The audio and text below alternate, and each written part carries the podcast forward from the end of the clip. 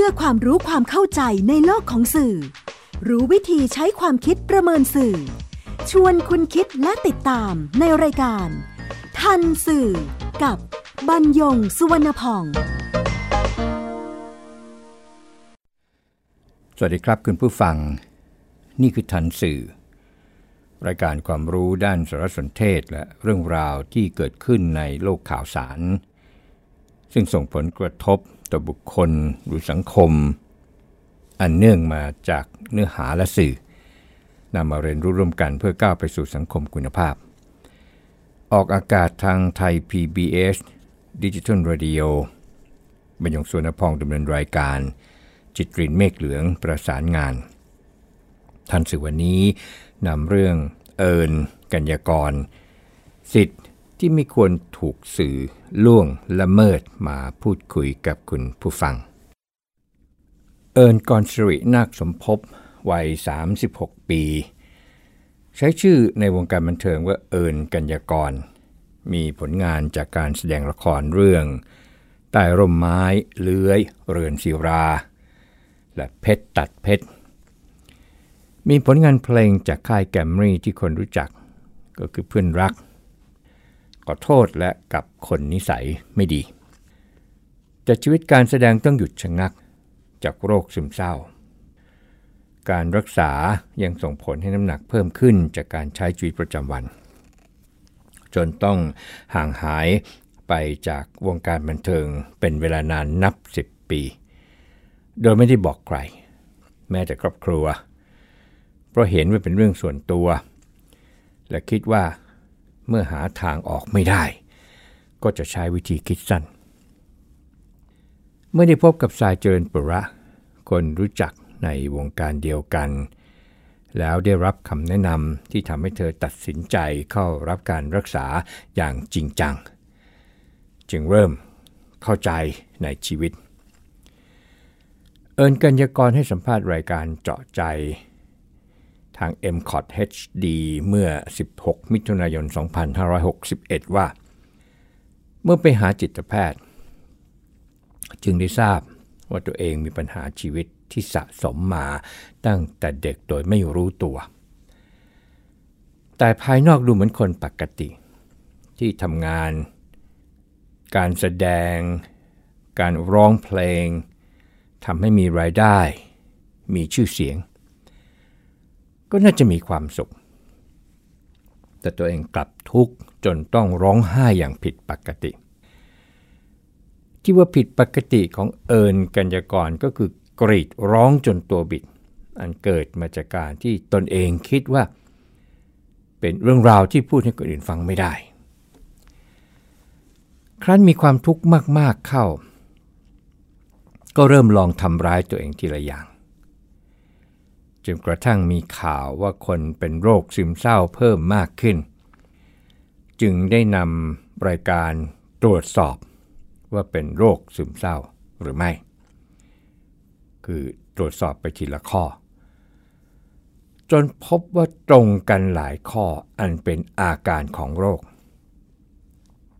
แต่ก็ยังไม่ยอมรับ เนื่องจากได้ยินว่าเป็นโรคเรียกร้องความสนใจ เราก็ไม่ต้องการให้ใครมองเราแบบนั้น ก็เลยพยายามใช้ชีวิตปกติอยู่หลายปี แต่ก็ยังคงรู้สึกว่าการฆ่าตัวตาย เป็นทางออกสุดท้ายของชีวิต จึงพยายามคิดหาวิธีการต่างๆ จนเริ่มได้ยินข่าวคนฆ่าตัวตาย เยอะขึ้น เมื่อเห็นสายเจริญปุระ โพสต์เรื่องซึมเศร้า รวมถึงข่าวศิลปินฆ่าตัวตาย ก็ทำให้เริ่มยอมรับกับตัวเองและคนอื่นๆแบบเต็มปากเต็มคำว่า เอิญเป็นโรคซึมเศร้า วันที่ยอมรับว่าป่วยมีความรู้สึกว่าความลับที่แบกไว้วางไม่ได้ถูกระบายออกไป จนวันนี้ที่ตัดสินใจเปิดใจในสิ่งที่ตนเคยเผชิญมา และวิธีที่จะก้าวผ่านเรื่องนี้มาได้ เพื่อเป็นวิทยาทานสำหรับทุกๆคน และให้สังคมได้เข้าใจ ภาวะโรคซึมเศร้าอย่างถูกต้องมากขึ้นคำถามที่ว่าไปทำอะไรมา ร่างกายจึงได้เปลี่ยนไปจากเดิมนั้น เอิญบอกว่าก็ไม่ได้เกี่ยวข้องกับโรคซึมเศร้า จริงๆ มันเกิดจากการกินไม่หยุดของตัวเราเอง แต่ก่อนความอ้วนสำหรับที่บ้านเอิญคือเรื่องผิด เรื่องบาป ตอนนั้นสูง 175 เซนติเมตร หนัก 54 กิโลกรัม คนจะบอกว่าอ้วน พอวันที่เราอ้วนจริง ๆ เราก็เกลียดตัวเองทำใจยอมรับไม่ได้ เป็นคนที่ชั่งน้ำหนัก เช้าเย็น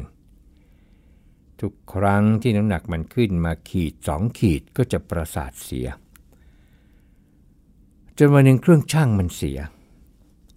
ก็เลยเลิกชั่งน้ำหนัก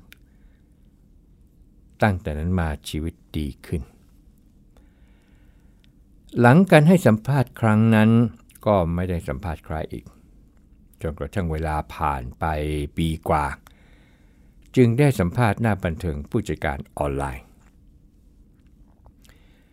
จะพาดหัวเมื่อ 4 มิถุนายน 2562 ว่า เอิญกัญญากรกินยาซึมเศร้า จนอ้วนเป็นอึ่งอ่าง ไม่แคร์น้ำหนัก เดินหน้าให้ความรู้ผู้ป่วยทำให้เธอรู้สึกแย่ จนต้องนำเข้าข้อความในวันเดียวกัน ว่า จัญญบันเนะเนื้อในก็โอเค แต่พาดหัวทุเรศ ตอนสัมภาษณ์ก็พูดดีนะ แล้วไงไม่รู้ว่าเป็นคนที่สัมภาษณ์หรือเป็นบรรณาธิการ ได้ซีนแหละ ได้ยอดวิว อาจจะได้ไวรัลด้วย ดี ที่เราจิตใจแข็งแรง เลยไม่เป็นอะไร แต่ถ้าเราไม่ใช่คนแข็งแรง อ่านแล้วอ่อนไหว หันไปทำร้ายตัวเอง แน่นอน คุณก็คงไม่รับผิดชอบ และได้ข่าวเขียนเพิ่มขึ้นอีกข่าว แต่สำนึกคุณจะหลีกเลี่ยงความรู้สึกผิดได้จริง ๆ หรือ ใจคุณจะทนรับผลของสิ่งที่คุณทำได้จริงหรือ ถ้าได้ ก็ยินดีด้วย ที่คุณได้เป็นนักข่าว ไร้จรรยาบรรณเต็มรูปแบบแล้ว ถ้าจะให้เรา react แรงๆก็คงทำได้ แต่แล้วยังไงต่อ มันจะไปจบที่ไหน แต่ทำไมเราต้องเป็นคนยอม Hashtag Manager ออนไลน์ Hashtag เสมอต้นเสมอปลาย ครับแม้จะห่างเหินโลกบันเทิง แต่ก็ยังมีผู้ติดตาม ข้อความของเธอจึงมีผู้เข้ามาแสดงความเห็นใจ และให้กำลังใจมากมาย จนเธอได้เพิ่มข้อความขอบคุณที่ให้กำลังใจพร้อมกับฝากสารคดีโรคซึมเศร้าที่ทำไว้เมื่อปี 2561 เป็นลิงก์มิวสิกวิดีโอที่แสดงโดยผู้ป่วยโรคซึมเศร้า และลิงก์ที่เป็นเพจเกี่ยวกับโรคซึมเศร้า ขณะที่นักข่าวผู้สัมภาษณ์ได้โทรศัพท์มาขอโทษ เธอจึงนำเข้าข้อความใหม่ดังนี้ นักข่าวที่สัมภาษณ์ โทรมาขอโทษ เป็นการส่วนตัว บอกว่าเขามีหน้าที่สัมภาษณ์ เขียนข่าว แล้วส่งไปที่ทีมรีไรรีไรก็คือทีมที่เป็นผู้เรียบเรียง ที่โทรมาขอโทษส่วนตัว รับไว้นะคะ เขาขอออกตัวขอโทษแทนพี่ๆ อันนี้ไม่รับค่ะ รู้ว่าตอนนี้มีการเอาข่าวลงแล้ว แต่ไม่พอนะคะ และแจ้งไว้ตรงนี้นะคะ ไม่ต้องการแค่คำขอโทษค่ะ แต่ต้องการมาตรการในการจัดการที่เป็นรูปธรรมสำหรับกรณีครั้งนี้ต่อคนที่มีส่วนรับผิดชอบทุกคน และต้องการมาตรการที่เป็นรูปธรรมต่อการป้องกันไซเบอร์บูลลิงต่อผู้อื่นในอนาคตค่ะ เพียงคำขอโทษที่ไร้มาตรการรองรับ ไร้ความหมายค่ะ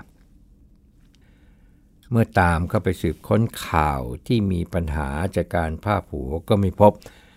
เข้าใจว่ามีการถอดข่าวนี้ออกไปแล้ว แต่ก็ไม่พบการขอโทษจากองค์กรสื่อ มีเพียงนักข่าวที่โทรศัพท์ไปขอโทษตามที่เอิญกัญญากรเปิดเผยไว้ในเพจของเธอ ทั้งหมดเป็นข้อเท็จจริงที่นำมาเรียนคุณผู้ฟังส่วนเรื่องที่จะพูดคุย ก็จะมีอยู่สองด้านใหญ่ด้วยกัน อันแรกก็คือสารสนเทศที่เกี่ยวกับเรื่องของโรคซึมเศร้า อันที่สองนั้นว่าในการกลั่นแกล้งใส่ร้าย หรือไซเบอร์บูลิงแต่ว่าอีกสักครู่ครับ คุณกำลังฟังรายการ ทันสื่อกับบรรยงสุวรรณพอง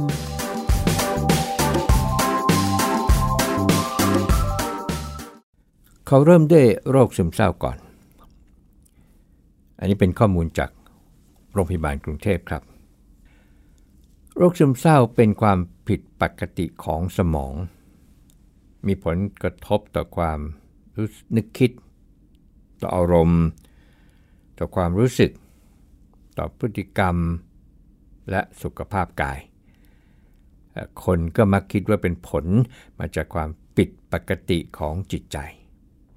สามารถแก้ไขให้หายได้ด้วยตนเอง พบในผู้หญิงมากกว่าผู้ชาย และพบได้ในทุกช่วงอายุ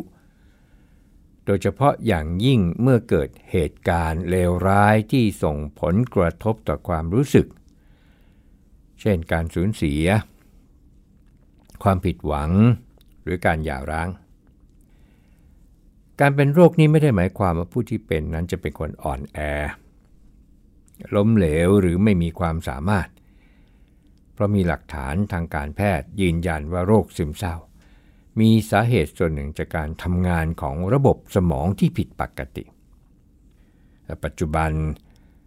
โรคซึมเศร้าสามารถรักษาได้ด้วยการใช้ยา และการรักษาทางจิตใจ หากไม่ได้รับการรักษา อาจเกิดผลกระทบ ต่อการดำเนินชีวิตประจำวัน การทำงาน และความสัมพันธ์กับคนรอบข้างนำไปสู่ภาวะซึมเศร้าที่รุนแรงมากขึ้น เช่นมีอาการหลงผิด หูแวว มีความคิดทำร้ายตนเองหรือฆ่าตัวตาย สาเหตุของโรคซึมเศร้า ประการแรกก็คือความผิดปกติในสมอง อย่างเช่น สารสื่อประสาท ฮอร์โมน แล้วก็วงจรระบบประสาท ประการต่อไปก็คือผู้ที่มีญาติเป็นโรคทางอารมณ์ ก็จะมีโอกาสเป็นโรคซึมเศร้ามากกว่า แต่ว่าผู้ที่ไม่มีญาติ เป็นโรคทางอารมณ์นี้ก็อาจเป็นโรคนี้ได้เหมือนกันประการต่อไปก็คือสภาพ ใจของแต่ละคนอันเนื่องมาจากการเลี้ยงดู สภาพแวดล้อมและเหตุการณ์เลวร้ายในชีวิต แล้วส่งผลกระทบต่อกระบวนการคิดและมุมมองต่อตนเอง เช่นมองโลกในแง่ร้าย สิ้นหวัง หรือขาดความภูมิใจในตนเอง ประการต่อไปก็คือภาวะซึมเศร้าที่อาจเกิดจากความผิดปกติอื่นๆ อย่างเช่น โรคทางกาย ตัวอย่างของโรคทางกาย เช่น โรคไทรอยด์ลมชัก สมองเสื่อมอื่นๆ ยารักษาโรคบางชนิด ปัญหายาเสพติด โรคอารมณ์สองขั้ว โรควิตกกังวล ก็จะเห็นนะครับว่าสาเหตุเนี่ยมันเยอะเหลือเกินที่นำไปสู่ depressed ก็คือโรคซึมเศร้า อาการของโรคซึมเศร้าล่ะ ผู้เป็นโรคซึมเศร้ามักจะมีอาการ ดังต่อไปนี้นะครับ ต่อเนื่องกันไม่น้อยกว่า 2 สัปดาห์ คือเก็บตัว แยกตัวออกจากสังคม รู้สึกเศร้าท้อแท้ และสิ้นหวัง รู้สึกตนเองไร้ค่า รู้สึกผิด และโทษตนเองตลอดเวลา ขาดความสนใจหรือความเพลิดเพลินในการทำกิจกรรมต่าง เคลื่อนไหวช้าลง หรือกระสับกระส่าย เหนื่อยและอ่อนเพลียตลอดเวลา ขาดสมาธิ ความสามารถในการคิดและการตัดสินใจน้อยลง เบื่ออาหารหรืออยากอาหารมากขึ้น นอนมาก หรือน้อยกว่าปกติ มีความคิด หรือพยายามฆ่าตัวตาย และมีปัญหาในการทำงานและการใช้ชีวิตในสังคม มีคำถามอยู่อันหนึ่งครับว่าทำไมยารักษาโรคซึมเศร้าจึงส่งผลต่อน้ำหนักของร่างกาย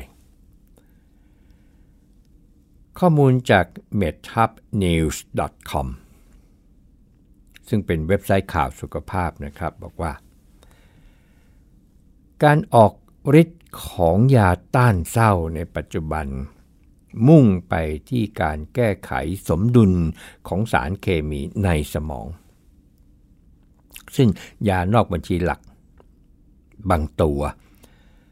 รักษาอาการซึมเศร้าได้ผลดี แต่ก็จะมีอาการข้างเคียงทำให้กินอาหารมากขึ้นเกินกว่าเดิม จนทำให้ผู้ป่วยบางรายมีน้ำหนักตัวมากขึ้น เช่นริสเปอริโดนยาในกลุ่มรักษาอาการทางจิตทำงานโดยปรับปริมาณของสาร ส่งผ่านประสาทในสมองที่ไม่สมดุลที่อาจเกิดจากโรคต่างๆ เช่น โรคทางใจ โรคสองขั้วที่เรียกกันไบโพลารวมไปถึงใช้รักษาปัญหาพฤติกรรมต่างๆ อันนั้นก็คือเอเรื่องของโรคซึมเศร้า มาถึงเรื่องของไซเบอร์บูลลิงมาจากคำสองคำบวกกันนะครับ คือไซเบอร์บวกกับบูลลิงก็หมายถึงการกลั่นแกล้งกันบนพื้นที่ไซเบอร์ พื้นที่ไซเบอร์ที่ว่านี้ก็คือคอมพิวเตอร์ เครือข่ายสื่อสาร อันนี้ก็รวมไปถึงการใช้โทรศัพท์มือถือหรือว่าสื่อออนไลน์ รูปแบบต่างๆ ว่าการที่การกลั่นแกล้ง ให้ร้ายเนี่ยมีมานาน หลายสิบหลายร้อยปีหรือนับพันปี ที่อ้างอิงได้จากประวัติศาสตร์ แต่การกลั่นแกล้งบนพื้นที่ไซเบอร์อันนี้เหมืองเพิ่งจะมีประมาณ 20 ปีแถวนั้นนี่นะครับ ก็ตามพัฒนาการของเทคโนโลยีสารสนเทศและการสื่อสาร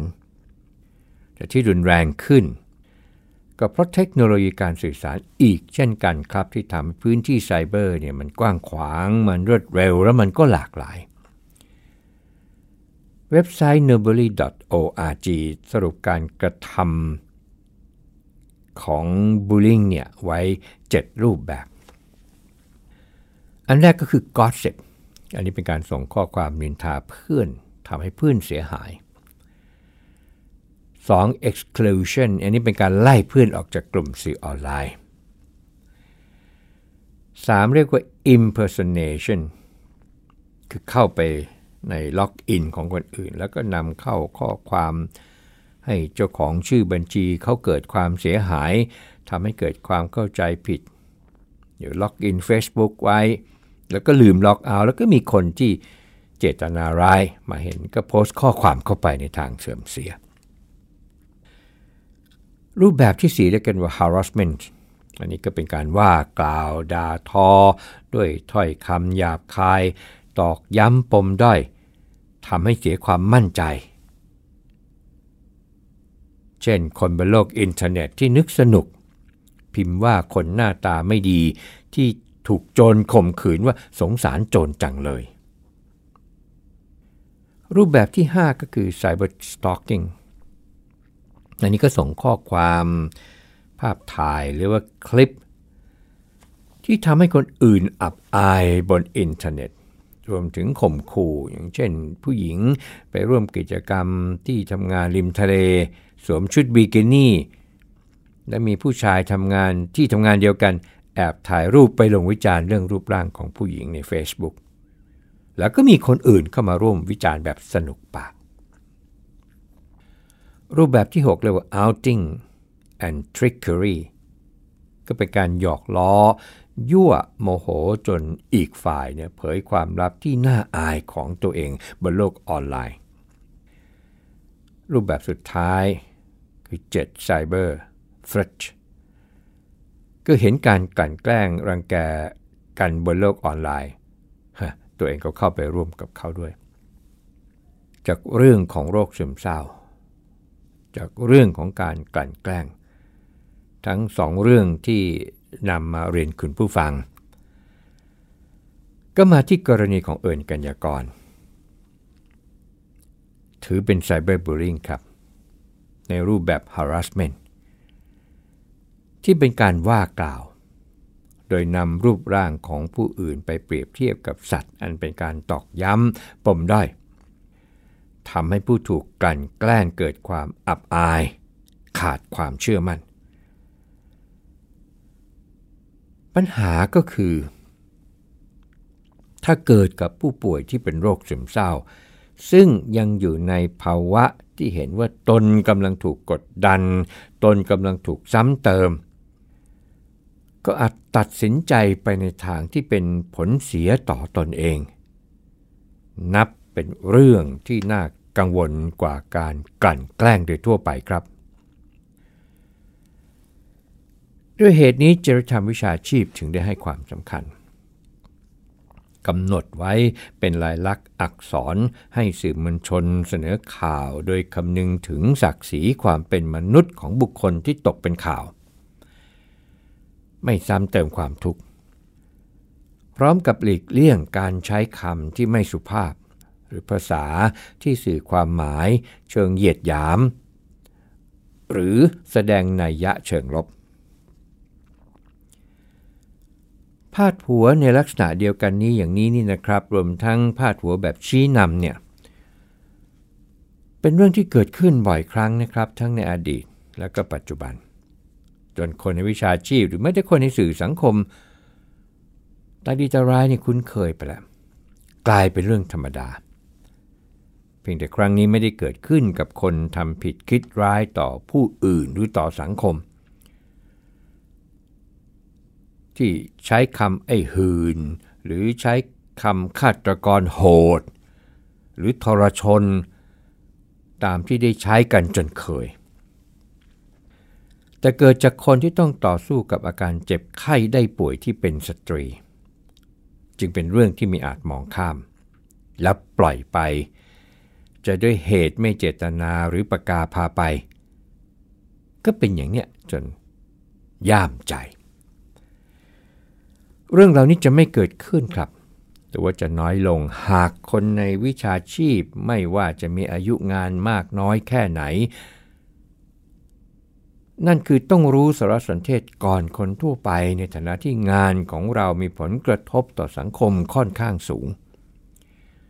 จนเป็นที่ยอมรับว่า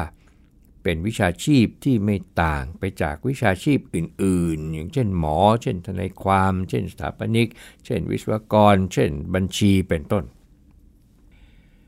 การรู้สารสนเทศ ก็นำไปสู่การทันสื่อ ที่คนทำสื่อต้องทันสื่อก่อนผู้รับสื่อหรือผู้รับสาร ทันสื่อของคนทำสื่อยังช่วยให้รู้ตน เมื่อรู้ตนก็จะเป็นผู้ไม่สำคัญตน เช่นนี้ ตาก็จะไม่มีอิทธิพลต่อการใช้วิจารณญาณในการทำงานตามวิชาชีพ อัตตาก็คือการยึดมั่นในความเป็นตัวตนของตนที่ท่านพุทธทาสกล่าวว่า ตัวกูเป็นศูนย์กลาง ซึ่งฝรั่งเรียกว่าอีโก อัตตา จึงเป็นอวิชชา ที่เป็นจุดอ่อนของคนทำสื่อ โดยเฉพาะเมื่ออยู่ในวิชาชีพนานๆ ที่ภาษาชาวบ้าน เรียกว่าลืมตัว อย่างไรเราจะเริ่มต้นอย่างไรที่ทำให้เราไม่ลืมตัว ก็เริ่มจากการที่เรามองคนเป็นคน ตรงนี้แหละครับ พบกันใหม่ในทันสื่อไทย PBS Digital Radio